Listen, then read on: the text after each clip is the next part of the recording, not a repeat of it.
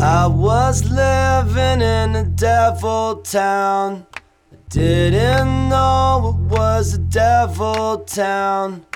Oh Lord, it really brings me down. Welcome to the Devil's Junkie Podcast 4 and 0 version.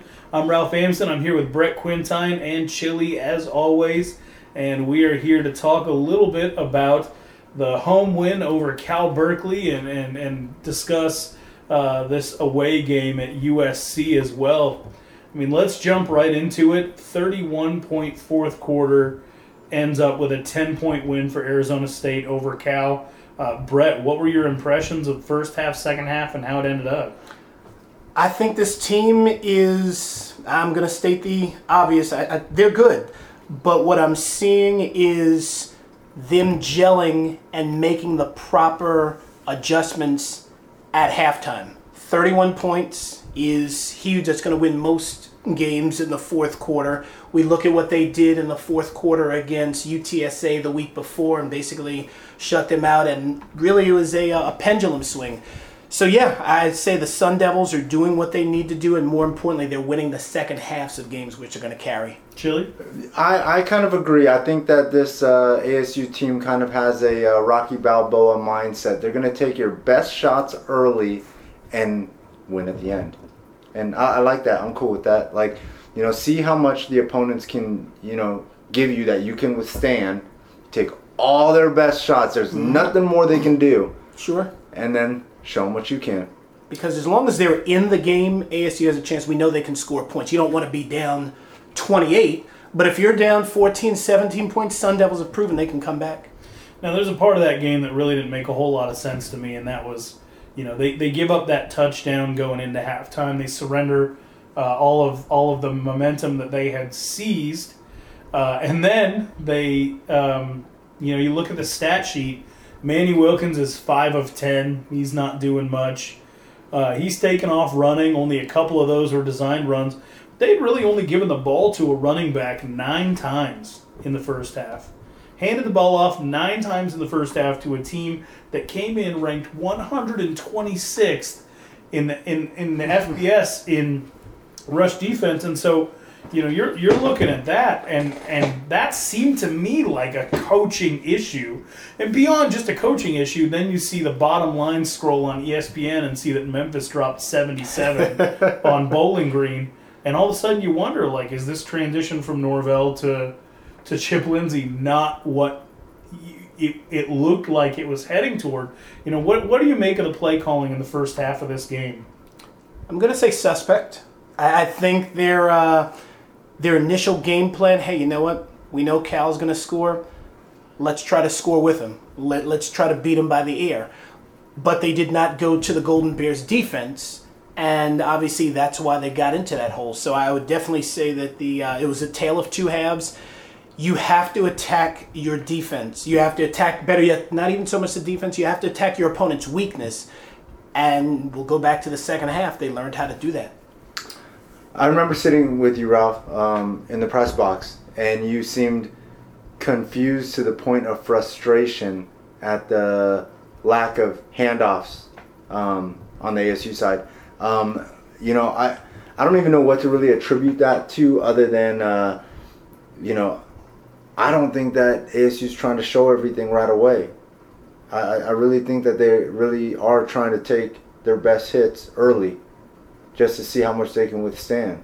I'd like to see a game though where they truly pound, where they just really win it in the trenches. Obviously, their strength, well, they've got a lot of strengths, but I'd like to see that 35, 40 times on the ground, which is something we could have seen in that first half, not all the carries in the first half, but yeah, I'd like to see more of the running game established. I mean, halftime at halftime, you know, you were you were looking at a team that lost what looked to be Kalen Ballage for a very long time. You know, he had the chaplain whispering in his ear, he had the towel over his head, he had his hands over his face.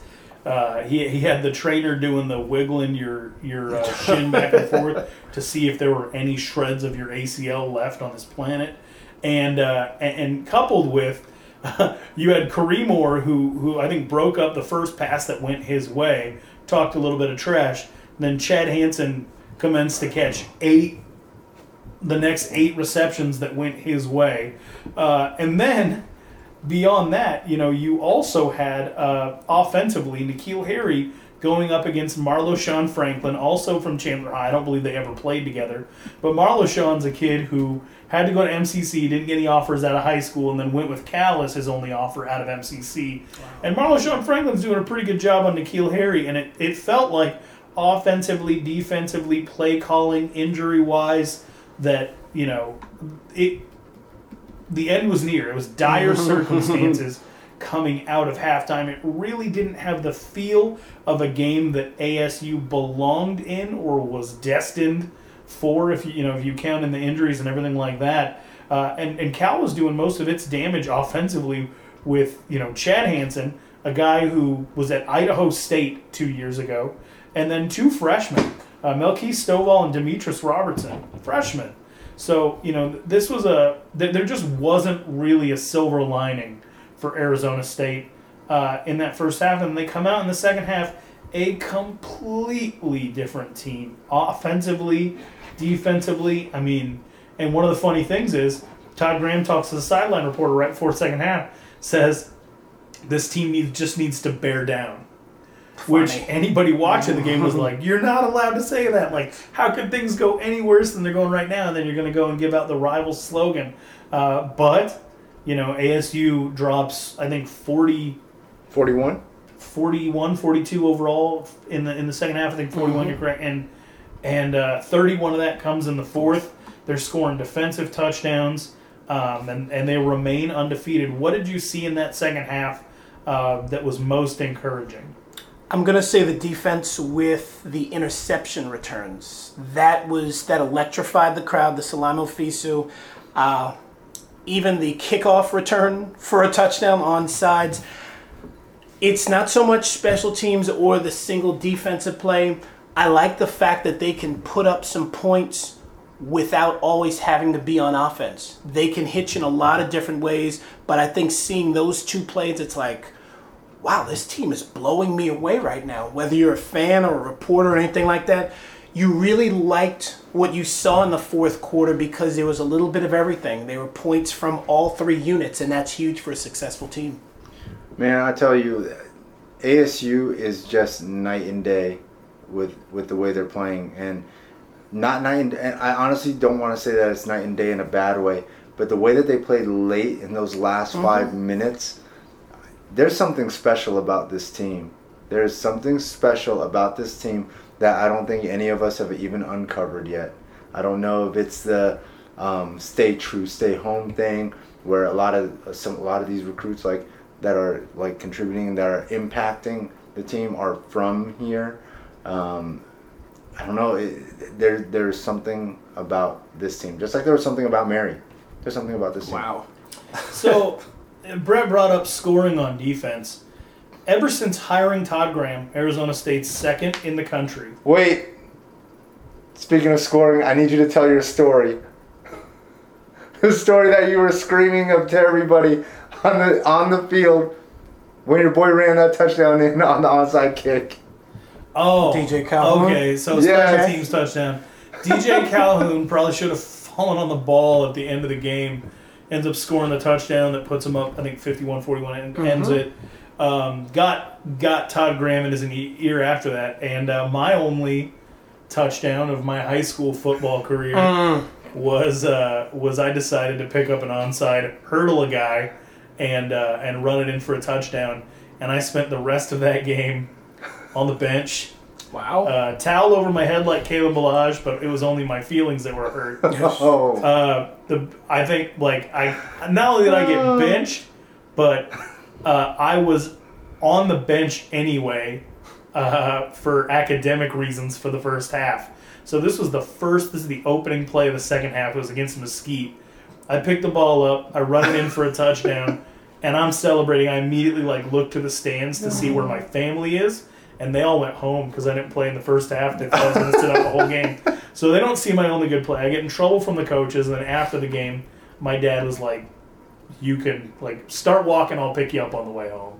So it was just not Wow. not. I mean, I, I I'm still pretty proud of that touchdown. But if As you should ever kicks an onside kick your way, fall on the ball. It's not. It's definitely It not was worth. such, it's such an awesome story. It makes me laugh every And I'm not sure it. if Calhoun got in trouble for uh, running the ball back or going with the throat slash ninja kick after scoring the touchdown. But Yes. overall, you, I don't think Todd Graham was was too happy with that. I saw him walking off the field after after the game, after you know they're singing ASU's fight song with the band, and he's still like Wow. ranting and raving. And so, um, I I think it's something that Calhoun will always remember. And he's you know I, something I've always remembered was doing something wrong and getting positive results. But getting back to the defensive touchdowns, you know they they have since hiring Todd Graham and this is courtesy of Doug Tammaro and ASU SID office.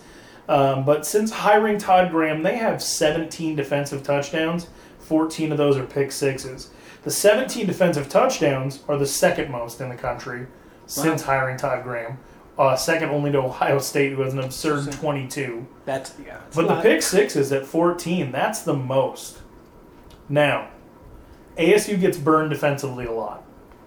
ASU's defensive backs are coached by Todd Graham. So, you know, you you give Todd Graham credit for uh, for the failings, but also, you know, you, you Mm-hmm. Got to give plus them- side in yeah, the the successes as well. They've created a lot of points off turnovers where you don't even have to bring the offense out on the field.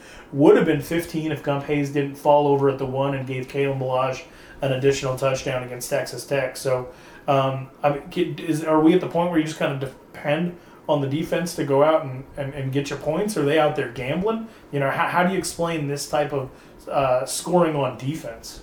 I'm gonna say it's a gamble. High risk, high rewards. I mean, they're uh, they're giving up points. There, there's no doubt about it. They gave up the 32 to, or actually the 28 to UTSA. Obviously, a bunch to Texas Tech, and even here to Cal. When you when you give up a lot of points, your defensive back. Well, a the ball's going to be in the air quite a bit. So your defensive backs are doing one of two things. They're either chasing or they're diving for the ball. And in 14 cases, they've been able to get the ball and bring it all the way home. So I, I think it's a risk reward scenario. I like the gamble. I'd like to see, and of course, you can't really necessarily have it both ways. I suppose if you're Ohio State, you kind of can, but you don't want to see this many points given up, but certainly you enjoy the points off turnovers. So right now they're in that gambling phase, and I think it's something that we've kind of collectively felt this team defense as well is only going to get better as the season progresses. One place that I think ASU uh, is uh, it feels like once per game uh, they they have issues is on these little screen passes that turn into seventy plus yard runs for touchdowns. Chili, we, we- you know we're watching and and that happens again this week. I mean, what what do you need to do to put a stop to that? You know, I think going back to what Brett was saying, sometimes when you gamble, you're looking for like the big plays. The big plays come off of those screen passes, but not very often. So when somebody catches you sleeping, they it gets really bad, and it turns a three-yard pass or you know something behind the line of scrimmage into you know gain. 73-yard gain, a touchdown, and you know it. Fortunately for ASU this year, those plays haven't been quote unquote backbreaking because we haven't lost because of one of those plays. Well, and what's been interesting is that teams don't necessarily go back to that. You know, one of the reasons that ASU has been so strong in the second half against Texas Tech and any of everybody so far is that there hasn't been a lot of alteration to stay ahead of the curve from opposing coaches. They go back to what was successful, I think minus the screen game. Mm-hmm. They go back to what was successful. They don't need to go to the screen game as much because ASU really isn't blitzing in the second half. It's true. You know, they're opening with the blitz and then they're making defensive adjustments. And what we talked about last week on the podcast was Davis Webb's not going to run the ball.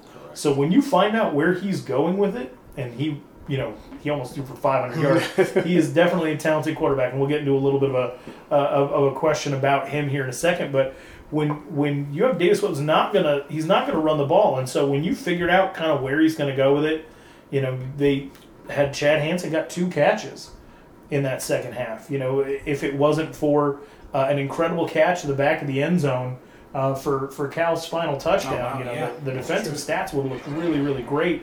Um, for that for that second half, but I, I, I want to talk about Davis Webb because going into the game, Chili said Davis Webb is not Patrick Mahomes Um, he, he comes out. He has a very very strong game at quarterback. But you know we've seen two probably two of the best quarterbacks in, in FBS and definitely one of the best at the FCS level over the first four weeks of the season. Uh, where would you rank you know Mahomes against a guy like Davis Webb? I'm going to go with Mahomes being better. I, I mean, he's he's ahead of Davis Webb. I mean, Mahomes is. Uh, from what I well, I'll even go back to what I've seen not only so much in this particular game, but what I've seen in general. I think Mahomes is a little bit more polished.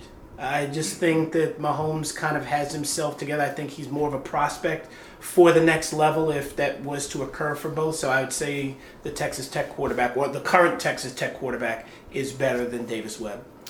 Uh, Mahomes is definitely top ten. I think uh, Davis Webb is on the outside looking in of that. Um, they they are they. I, I don't know if there's another team um, in FBS that has uh, played three quarterbacks that are this good this early. But I mean, I don't know. I, I'd probably say that you know Mahomes is probably number ten in the country. And Yeah, he's up there. I mean, you know, he, he's Davis someone Webb you is- don't. He's someone you have to game plan for. Davis certainly. Webb might be like 18 or something. They're both good. But Really, I, I look at them both and I, I see two first round quarterbacks. And I one of the reasons I like Davis Webb is because he was killing ASU with two freshman receivers and a guy from Idaho State. First round quarterback though means that you have to be one of like the top five quarterbacks. I take JT Barrett. I take the kid from Clemson. Deshaun Watson, Yeah, yeah. yeah. I take I take Oh, UCLA's uh, Josh Rosen. Rosen. Um, who else would I take? I, I, I, I take the boy from Louisville right now. I was now. gonna say Lamar Jackson. Well, the problem is But NFL, they- NFL teams can't take Lamar Jackson. They can't take Rosen yet, and so Right. it's a matter of trying I to take figure out what Baker they're going to do. Mayfield. You know, and, and so Mm. um, Now that's a good one. Baker I don't know. Mayfield. He's a, he's another guy that threw for 500 yards against ASU and Another kid that ASU's gonna see. I take uh, the kid from Washington State. Luke Falk. Yes, Luke He's Falk. a That's a guy who's gonna throw. This is why me and Ralph work. I just kind of have the gut feeling, but he knows the name already. So uh, Both of you guys, I appreciate you both. Here's another thing. Koron Crump, uh, he, he gets a couple of sacks. He gets a strip sack. He c- recovers a fumble at the end of the game, kind of holding the ball up. It looked like he was holding the heart, like old Mortal Kombat Kano move. Yes. Uh, and so it, he's been a pleasant surprise. He got so much speed off the edge. Good grief, is he's small. It honestly, he's a linebacker, but it looks like a cornerback rushing off the edge with his speed. And there was one time where he hit Davis Webb going full speed and still kind of like rode him to the ground the way like a puppy knocks over a big dog. Uh, I, it is nice to see some of these JUCO transfers making an impact right away. Um, do, is Koron Crump a good player fitting that role in the system, or are we seeing a potential star for ASU? I we could be seeing a star. We definitely could. I mean, I like the fact. I mean, like you mentioned, he's already quote unquote in. He's contributing. He's solid. He could be a star. I mean, I like the. Um, I have a penchant for some of these smaller linebackers. I mean, there's that stereotype. There's that mold that these guys are in. But when you get a guy who's maybe perhaps a bit undersized, who's just as effective as anybody else on the field, that bodes well for the future. Well, ASU fans don't mind the uh, smaller linebackers. If you guys remember Pat Tillman, you Oh, know, yeah. it's been uh, I think it's 20 years to the day since he uh, he, he helped wreck Oregon. You know, and he, he he was somebody that worked out for it. You know, Chris Young was a smaller guy and, and, ended up with a lot of sacks, and so it it, it works out really well for um, if, if you blitz from the outside with some of these smaller guys. Offensive tackles really can't get to them. They've got the athleticism to get away from blocking running backs. But at the same time, you know, you, you do need them to have the speed to drop back into coverage, and Crump has provided that. And, and you guys say smallish, not meaning that the kid is short or anything like that, because he is tall. He's long. He's like what, like six three or something like that. Crump, But I- his frame is Yeah, I, I, kind of I yeah, I think you're right. He is. He, he's definitely got the height, but he's Right. a kid who goes out there probably around two fifteen. right, right, right, right. So that's for a linebacker. He's built like a shooting guard. There we go. Yeah, absolutely, that's absolutely. very true. So uh, basically, uh, recruiting has hit a lull. They're not necessarily out offering up any kids, but they did have a lot of locals who are targets uh, come out to the game. This is a couple of weeks in a row now. You had the Pola-Mao brothers, Isaiah and Matthew. You know these are huge priorities for Arizona State. Isaiah, the the 2017 senior, um, you know he, he was in attendance. You had the Harris brothers, Jalen oh, and Jason. Jalen, okay. Jalen is committed to U of A, but he went out there, went to an ASU game. His dad, Sean Harris, played for U of A, played in the NFL. Uh, Jason is a six foot seven freshman That's crazy. it was good to kind of get him in early. You had a few guys who they probably won't offer, but are really, really good Arizona players like uh, Trey Bug at. Williamsfield, Kade Warner from Desert Mountain, Tyler Stevens from Hamilton. You had a lot of guys out there, and it's good to get a win in front of all of these kids. I talked to Gary Chambers after the game, and he even commented uh, how much different it is to see such a focus on the locals. Now, ASU hasn't had an offer, hasn't had you know more than one or two offers out in the last couple of months. Uh, isn't looking at Texas uh, as heavily with offers you know aren't going to come back with any. They're not indiscriminately throwing out offers to to Texas and California, but they are focusing a lot in state right now. Um, we've had this conversation a million times, Brett. You prefer the best players from anywhere. Chili, you've kind of taken the position of, you know, you need to lock down your, you need to put up the fence. Um, my question is, you've seen, let's say they land some of these 2017 guys like Tyler Johnson, like KJ Jarrell, who is out there, like Isaiah. We win. Then we win. You, we do win. you feel like they're good enough? I mean, we see you've seen some out of state teams this year. You've seen out of state teams. Is this 2017 class getting six or seven kids from Arizona, maybe more? Is that enough to to help sustain the program? Everybody is fighting for these top kids in California, Texas, Florida, and like in the Midwest. Ohio. We'll eh, say- right. Ohio and stuff. We have to win our best kids locally first. We win them, we'll win everything else. Period. I tell you what I like about what's been going on. The buzz keeps going. Like for instance, the Trey Bugs, like the Tyler Stevens.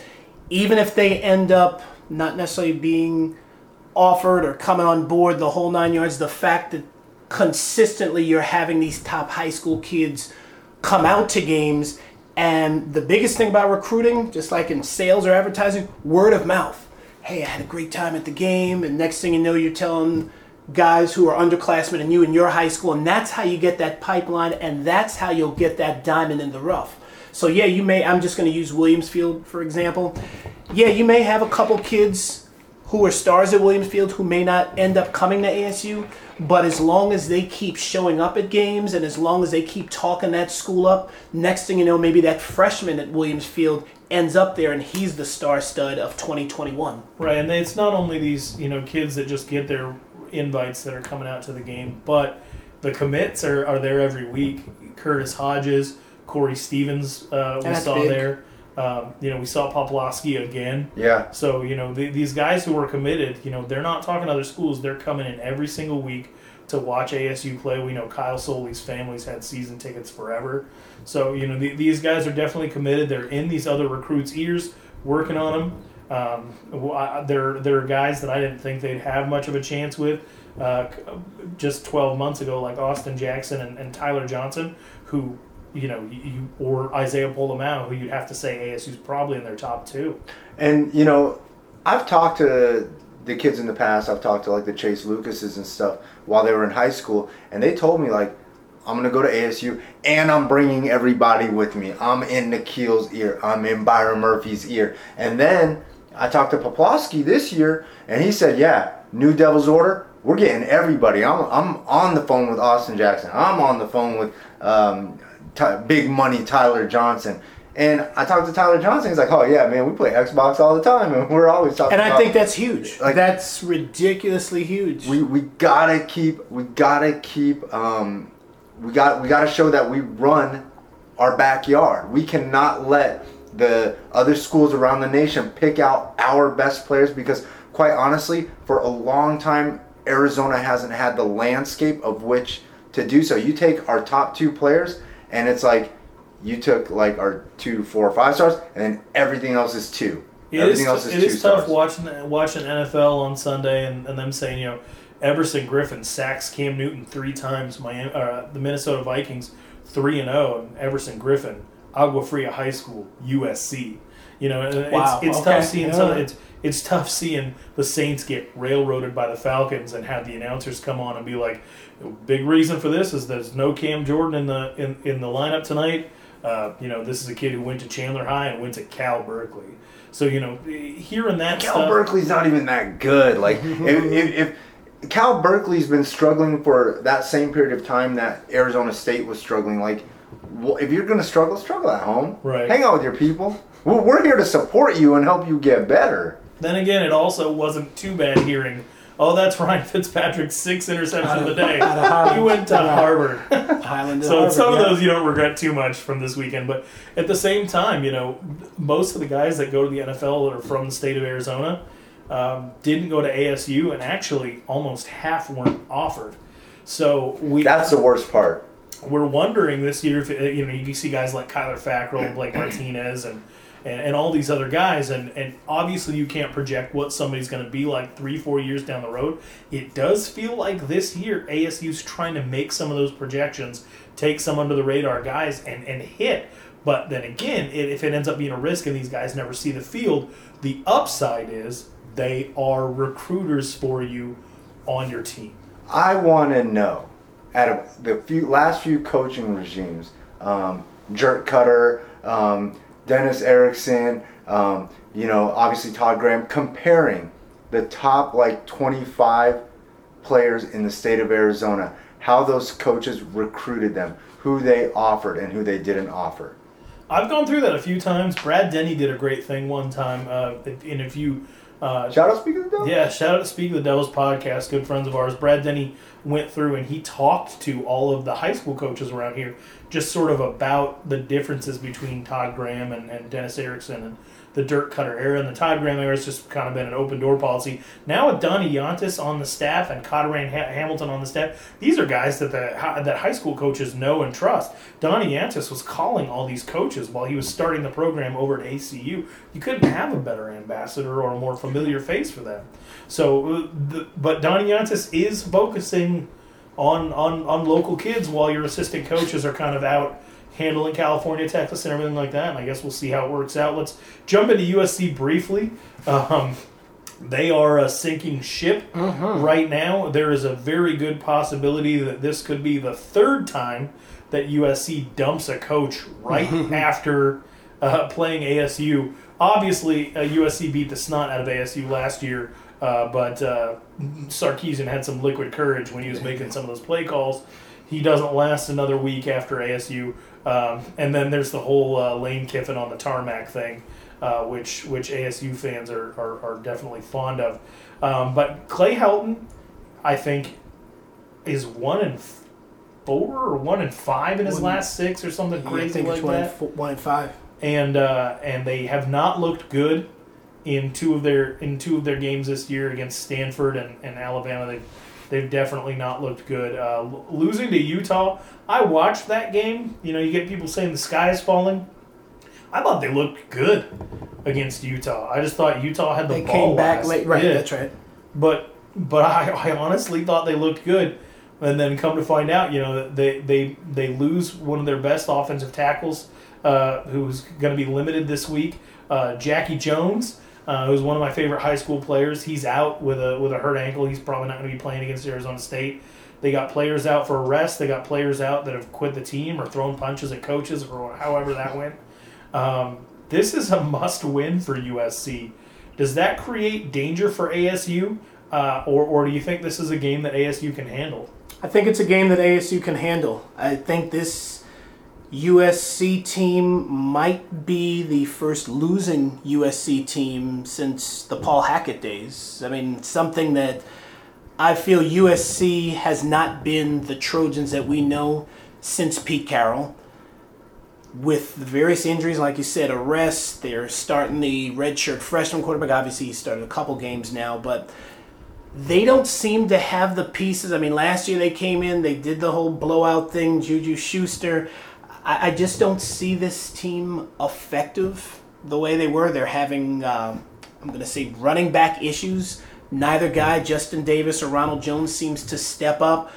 Overall, this this squad is not gelling. They go through Lord knows how many coaches. It's it's bad news at the Coliseum. And just quick tidbit: this will be the 600th home game for USC in their history at the LA Coliseum. And they haven't, you know, they showed that they, if ASU is able to come back, you know, USC showed they couldn't hold the lead over Utah. You know, Mm-hmm. Darnold's mobile, which gives ASU fits, but he's uh, what a redshirt freshman. and redshirt, they- You know, it was a senior. It was Kessler that that ruined ASU's day in the first half of that last game. Second half was actually a pretty even matchup. So, it I think ASU fans should probably be encouraged.